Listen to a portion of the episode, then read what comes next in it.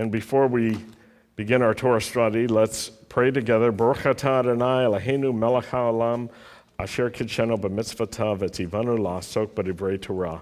Blessed are you, Lord our God, King of the universe, who sanctifies us with his commands and commands us to engross ourselves in the words of Torah. Amen.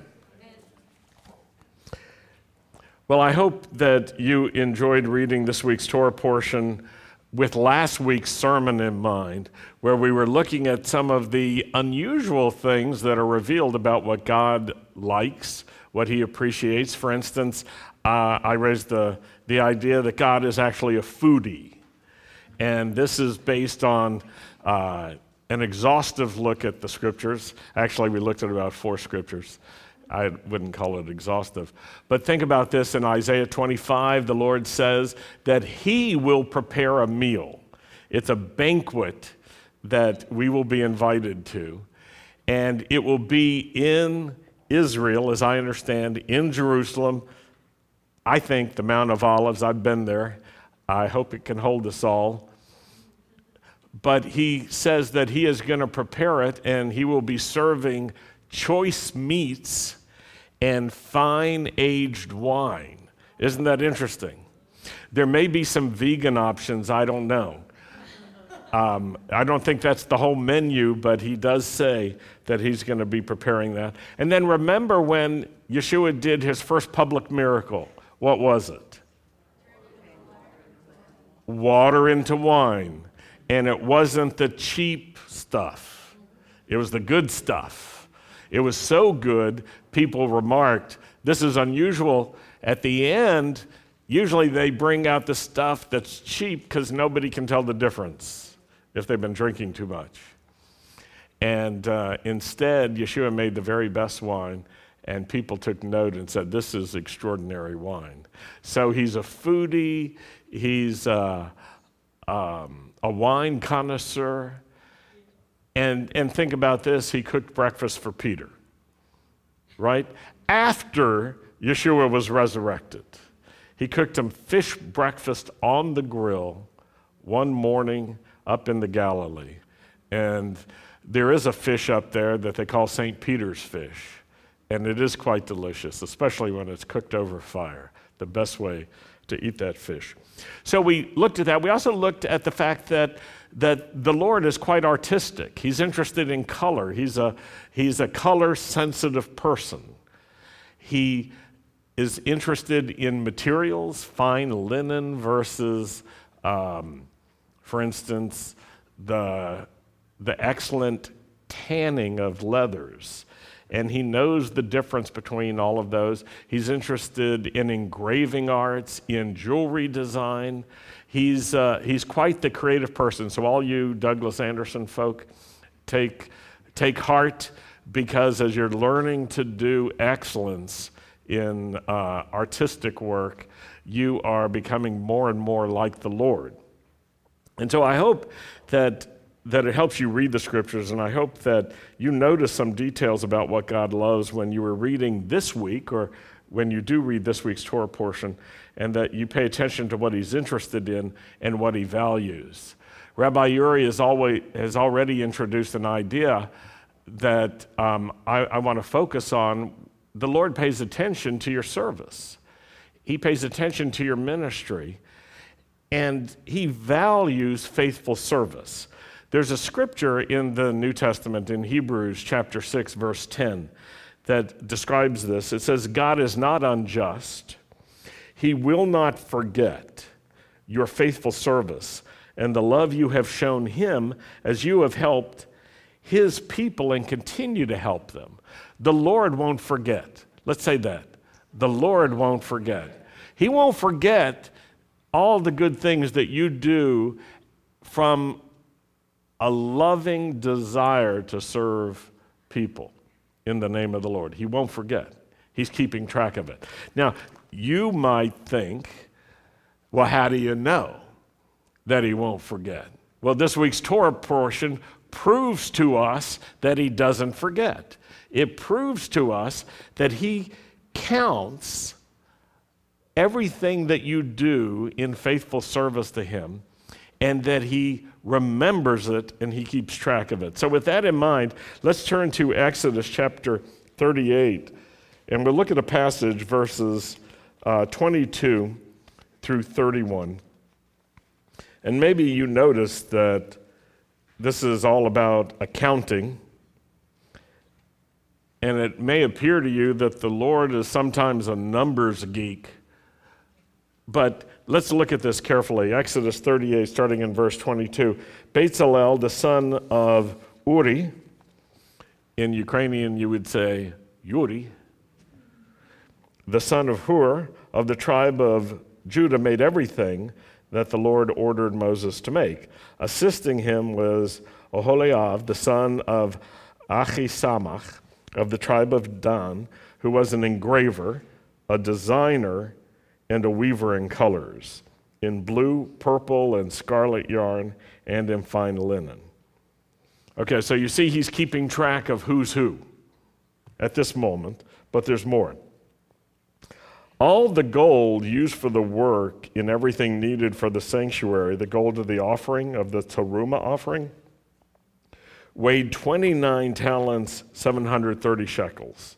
And um, David Stern's calculation is that that is 1,930 pounds, almost a full ton, using the sanctuary shekel, not one of the other shekels, to measure. The silver given by the community weighed 100 talents, 1,775 shekels, which was 6,650 pounds. Okay, how many tons is that? Three? Three plus. That's right, three plus. There you go. Using the sanctuary shekel. This was a beka per person that is half a shekel, one fifth of an ounce, using the sanctuary shekel for everyone 20 years old or older counted in the census. Okay, now pay attention to this. Every one of these people was counted and tracked. And how many were there? 603,550, not 549. You see, everyone counted, and everything counts. The hundred talents of silver were used to cast the sockets for the sanctuary, the sockets for the curtain, 100 sockets made from the hundred talents, one talent, 66 pounds per socket. The 1,775 shekels, which is 50 pounds, he used to make hooks for the posts to overlay their capitals and to make fasteners for them. Now, many times people read this, and we're going to read a little bit more, but they read this and their eyes glaze over and they just go, you know, like blah, blah, blah, blah. And they turn the page as fast as they can and they see the words, but they don't really think about it. It's easy to do that, but I want to encourage you to think about it because imagine it was you who had served in this ministry at that time. It was you who had contributed for this ministry, that you had done something, and then imagine that you find out the Lord paid attention and He appreciated whatever you did, whether it was a small thing or a large thing. In fact, there's a detail in this chapter, it's a little bit earlier. It's in uh, Exodus 38, verse 8, that I find fascinating. It's, it's talking about the laver, the washstand um, that was made of bronze, and its base was made of bronze. And it says that it was made from the mirrors, the mirrors of the women who served and assembled at the door of the tabernacle of meeting. Now, that is fascinating to me. There was a group of women, there's no other mention of this particular group of women. There's no, um, there's no further elaboration on what they were doing. But here's what's so interesting the Lord paid attention and said, You know, those women, those women brought their mirrors, and mirrors were prized possessions. I, mean, I think they still are.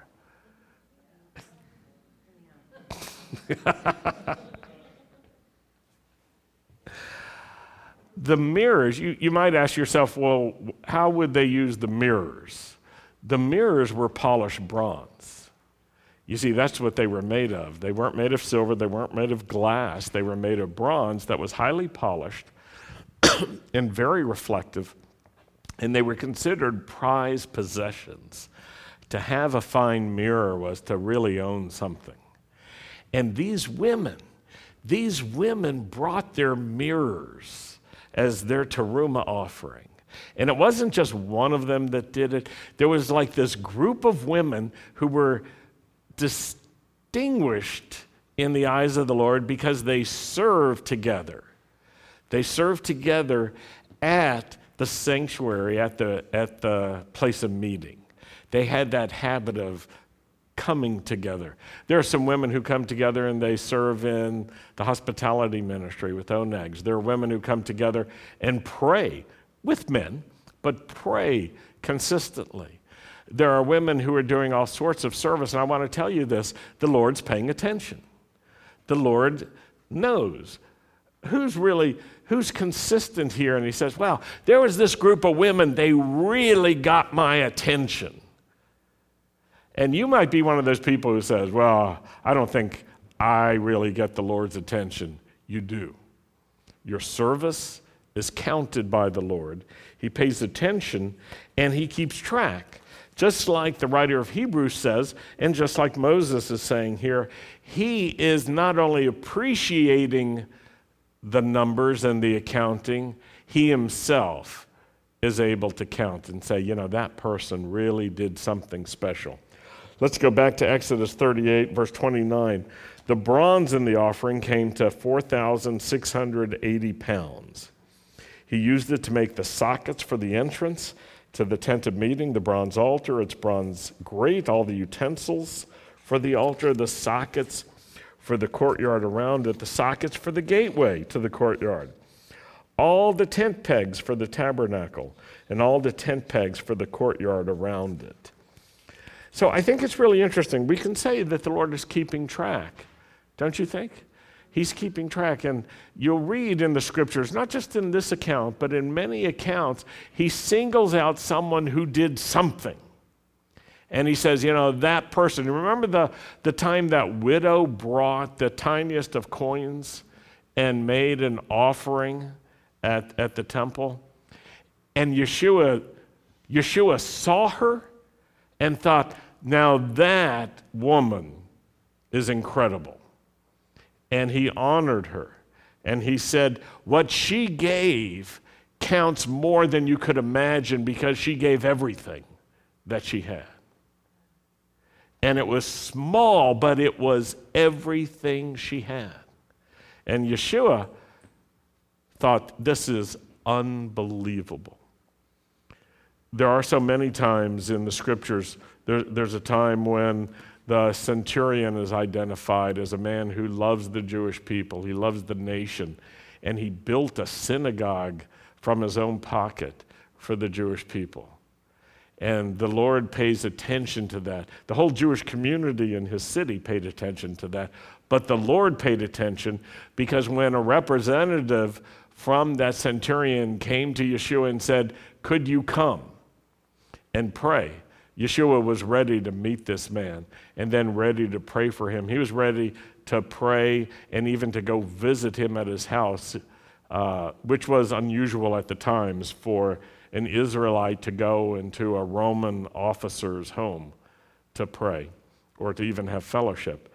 But the Lord paid attention to that person. The Lord recognized that person and wanted to show his kindness and his love.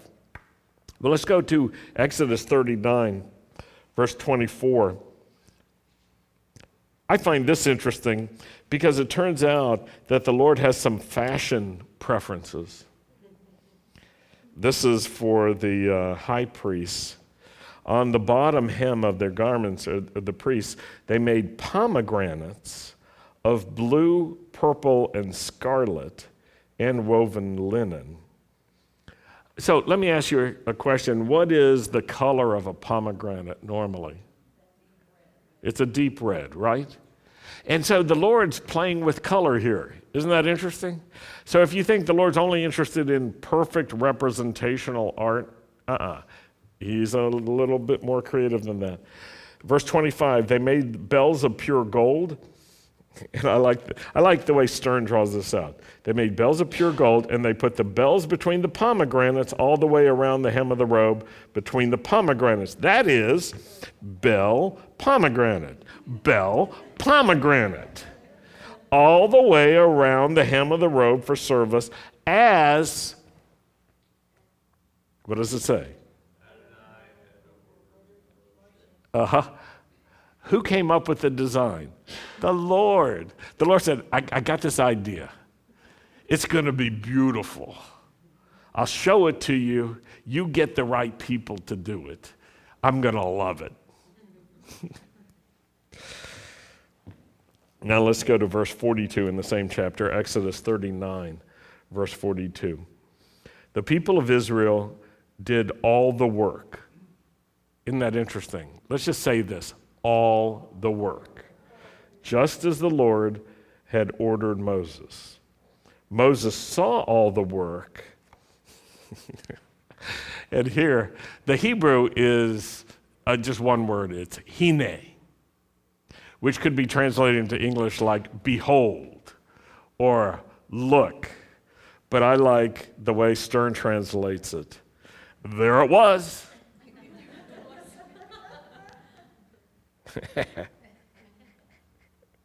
There it was. They'd done it. Exactly as the Lord had ordered, they'd done it, and Moses blessed them. The Lord showed Moses some kind of vision or picture of the heavenly temple and said, Now, now you make like uh, the best duplicate you can make of that here. And Moses did it. Moses was not the originator. You could sort of say he was the builder or he was the architect, perhaps. And when you think of him being the architect, then you can think of Yeshua as being an architect, not just a carpenter. Uh, the word tekton, which is the Greek for that's translated carpenter, can also be translated builder. And this was at a time when the builder was the one who, was, who came up with the plan and actually created the structure, which is why the scripture says the builder is greater than the house he builds. Because he's the one who comes up with it all and then makes it into reality and makes it happen. So, not only did Moses do some building, Yeshua does building as well. And he is really the, the great builder. Well, with this in mind, I, I want to I want to build on something. I want to build on an idea. It's not just about ministry, it's really about life. And it has to do with, um, with what you could call the power of one or the power of a few. And I want to go back to a passage that we didn't look carefully at uh, a few weeks ago. It's in Exodus 32. Just a few verses. Exodus 32, 1 through 6. And to set the scene, Moses has gone up to the mountain. He's, he's been on the mountain receiving the tablets of Torah from the Lord and having uh, a 40 day experience with the Lord that is profound. But while he's gone, things deteriorate. And the people of Israel are led astray, and they want to use art incorrectly. Now, what's also interesting is we meet Bezalel, the great artist who is filled with the Spirit prior to this, and we see him again after this, but he's totally absent from this incident. He's apparently uninvolved in this. He's a man full of the Spirit who's using his artistic abilities faithfully and in service to God, not only making religious motifs, but doing abstract art, doing uh, you know, creative endeavors of many different kinds. But when it comes to the sculpture and the, um, the, the casting of the golden calf, Bezalel has no presence there. He has nothing to do with it. And I think there's a reason for that absence. It's because he's identified as a man of the Spirit who's full of wisdom and he has a wise heart, the scripture says. He has understanding, he has knowledge, and he has skill. And he has a heart for the Lord. So he's a great creator, he's a great um, organizer, he's a great leader, but he doesn't get pulled into what Aaron gets pulled into. And Aaron famously collects all this gold and and then when he's in trouble and has to give an account to Moses, you know, Moses says, You know, what did they do to you to force you into this? And he said, Oh, there were so many people. And you know how they are, and they were just pressuring me. So I, I took all the gold and I threw it into the fire, and this golden calf came out. Which is interesting um, if you are artistic, because there is no association with good artistry in that act. This is something else. Even though it's craftsmanship that was used, it's not even detailed out. It's like an accident of rebellion rather than an act of creation. So it says, with that in mind, Exodus 32, verse 1. Now, when the people saw that Moses was slow, he was delayed in coming down from the mountain. They gathered around Aaron and they said, Come, make us gods who will go before us. As for this Moses who brought us up out of the land of Egypt, we don't know what's happened to him. And so Aaron told them, Take off the gold earrings that are on your wives and sons and daughters and bring them to me. And then all the people took off their gold earrings and brought them to Aaron. He took the gold from their hands, and with an engraving tool, he fashioned it into, molden, into a molded calf. And they said, O Israel, these are your gods who brought you up out of the land of Egypt. When Aaron saw this, he built an altar before the calf and proclaimed, Tomorrow shall be a feast to the Lord. So the next day they arose and they offered burnt offerings and they presented peace offerings, and the people sat down to eat and drink. And then they got up to indulge in revelry, which suggests immorality. Now, Exodus 32, verse 19. Moses is warned by the Lord, you, you've got to go down there and see what's going on.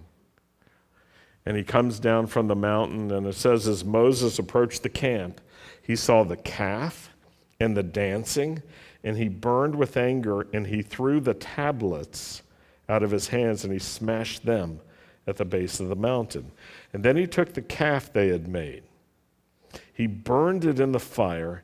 He ground it into powder, and he scattered the powder over the face of the water, and then he forced the Israelites to drink it. Now, as you read on, you'll see that there was a judgment that followed. And it was such a serious offense, this idolatry, that it resulted in the death of 3,000 people who had been involved in this. 3,000 people paid with their lives. And I want to focus on that number for just a moment because it sounds like a lot, but I want you to think about it another way. There were likely several million people there. It only took 3,000 people to lead them astray. Some say only 3,000 were actually guilty of this, plus Aaron. Others say there were just 3,000 who continued to resist Moses when he rebuked everyone about the sin. And uh, the, the scriptures doesn't give any further um, explanation. But in either case, I want to focus on something. It was 3,000 people who led the nation astray. Think about that. 3,000 people have the potential to turn millions in a terrible direction. In fact, what we read from Moses coming down is it only took one person to turn it back around. It only took one person, Moses, to lead the nation back to the Lord. And so think about this one person can make the difference, the whole difference. One person. Moses did. But then think about it two people can change history for the better. Two midwives changed everything in Egypt. And then think about this 120 people can change everything. That's how many disciples of Yeshua stayed together in Jerusalem until Shavuot and waited for the Holy Spirit to be poured out. And then they began bringing the good news in Jerusalem, Judea, Samaria, which is the West Bank, and to the uttermost, uttermost parts of the world. And though it didn't include Jacksonville at the time, Jacksonville would be part of the uttermost because we are quite far away from Israel. And Jacksonville didn't even exist as a, as a city, if you think about it. And I've, I've noticed that sometimes when people are looking at the situation across the world today, or they're looking at what's happening in other countries, or even in the US Congress, um, you could be disheartened by the anti Semitism that you're seeing in these days. You could be disheartened, by the anti Zionism, by the hatred of Jews and the hatred of Israel, and you could think, oh, there are so many. What can we do? And I just want to tell you don't give up. It may only take one to turn things around, it may take two, it may take 120. It may only be that there are 3,000 who are leading the charge in the wrong direction. Remember this it may get down to one person who's planning evil. Wasn't that the message of Purim? It was Haman. One person.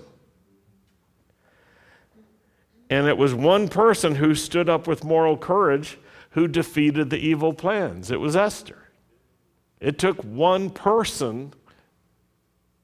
Now, that one person had help Mordecai. They had help. All the Jews of Shushan were fasting and praying together for three days. Everyone had a part that day. But I want to encourage you don't think you're powerless. You count. In the same way that your ministry counts, you count. Everyone counts. Do you remember Esther thought, I don't really count. I'm in a pretty safe place. They don't even know I'm Jewish. Mordecai said, Oh, you count all right.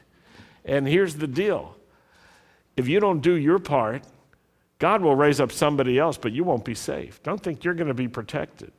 It'll cost you your life, it may cost your whole family.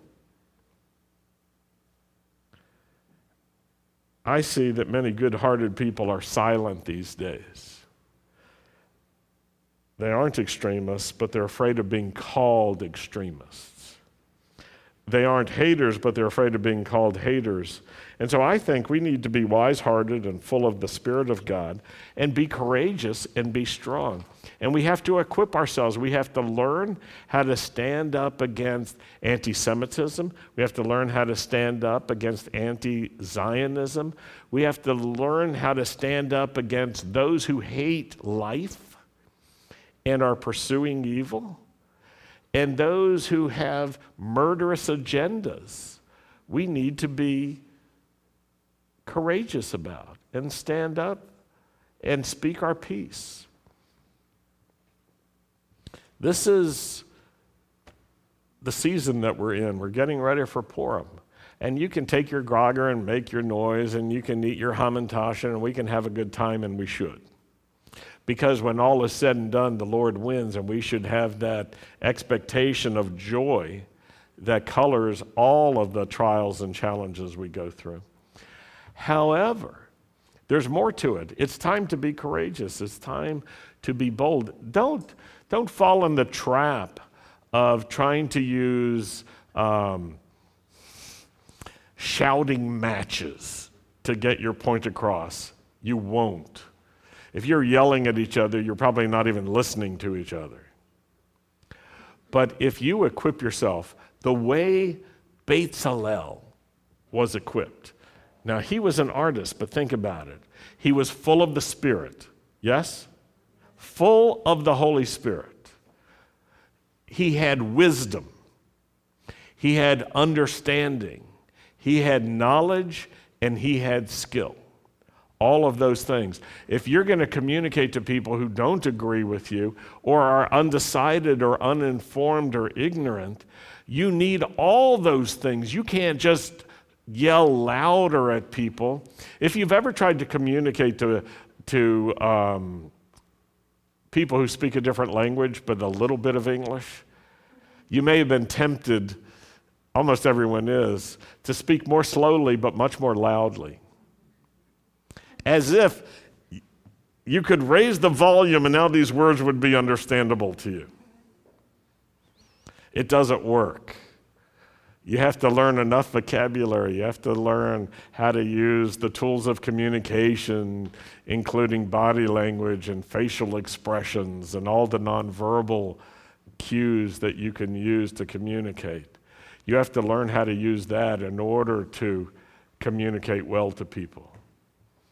So I think between now and, and Purim and maybe in the weeks to come, we've got to equip ourselves a little bit more. We've got to learn how to effectively communicate uh, about anti Semitism, how to recognize the new anti Semitism, how to communicate about why we love Israel and support Israel. If the only way you know how to do that is biblically, that's good for a small portion of people, the people who agree with how you read the Bible.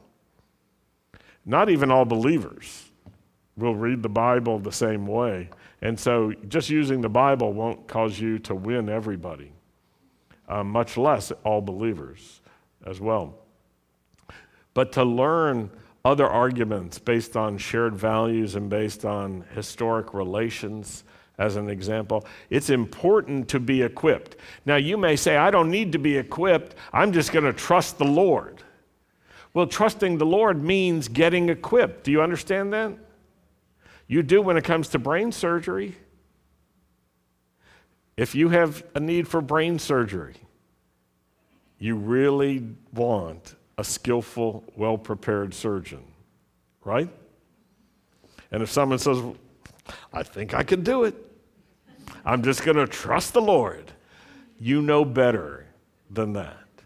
In the same way, when we're dealing with flashpoint issues in our society today, issues that are difficult to communicate about and have complexities to them, um, we have to learn, we have to gain knowledge, and we have to have wisdom as well, and we have to have good hearts, and we have to be filled with the Holy Spirit. If we prepare ourselves, we will become effective with many more people than we would otherwise. So I want to tell you, chazak, be strong, have good courage. Remember, one of Yeshua's favorite things to say was something like this Don't be afraid, take courage. Take heart. I love this one thing. One translation says, Yeshua said, Take heart, it is I. Do not be afraid. Your faith counts, your courage counts, your loving service and acts of kindness count. Every one of you counts, and everything you can do counts. Let's pray. Lord, we thank you that you don't forget. We thank you that you're not unjust, that you do remember faithful service. You remember our names. You remember the things that we do in love, in service to your people, to help them, to show your kindness to them. You do not forget such things. And Lord, I pray for those who feel forgotten that you would just deliver them from that, that they would no longer hold on to this idea that they don't count, they count to you. And Lord, I pray for everyone who's minimized their own sense of responsibility and influence and power. And I pray that they would say, I do count and I can have an effect. I can make a difference. Give us courage, Give us strength, give us power for these days, that many would hear and receive the good news and be saved during this corrupt generation. In Yeshua's name we pray. Amen. Let's close with Aaron's blessing.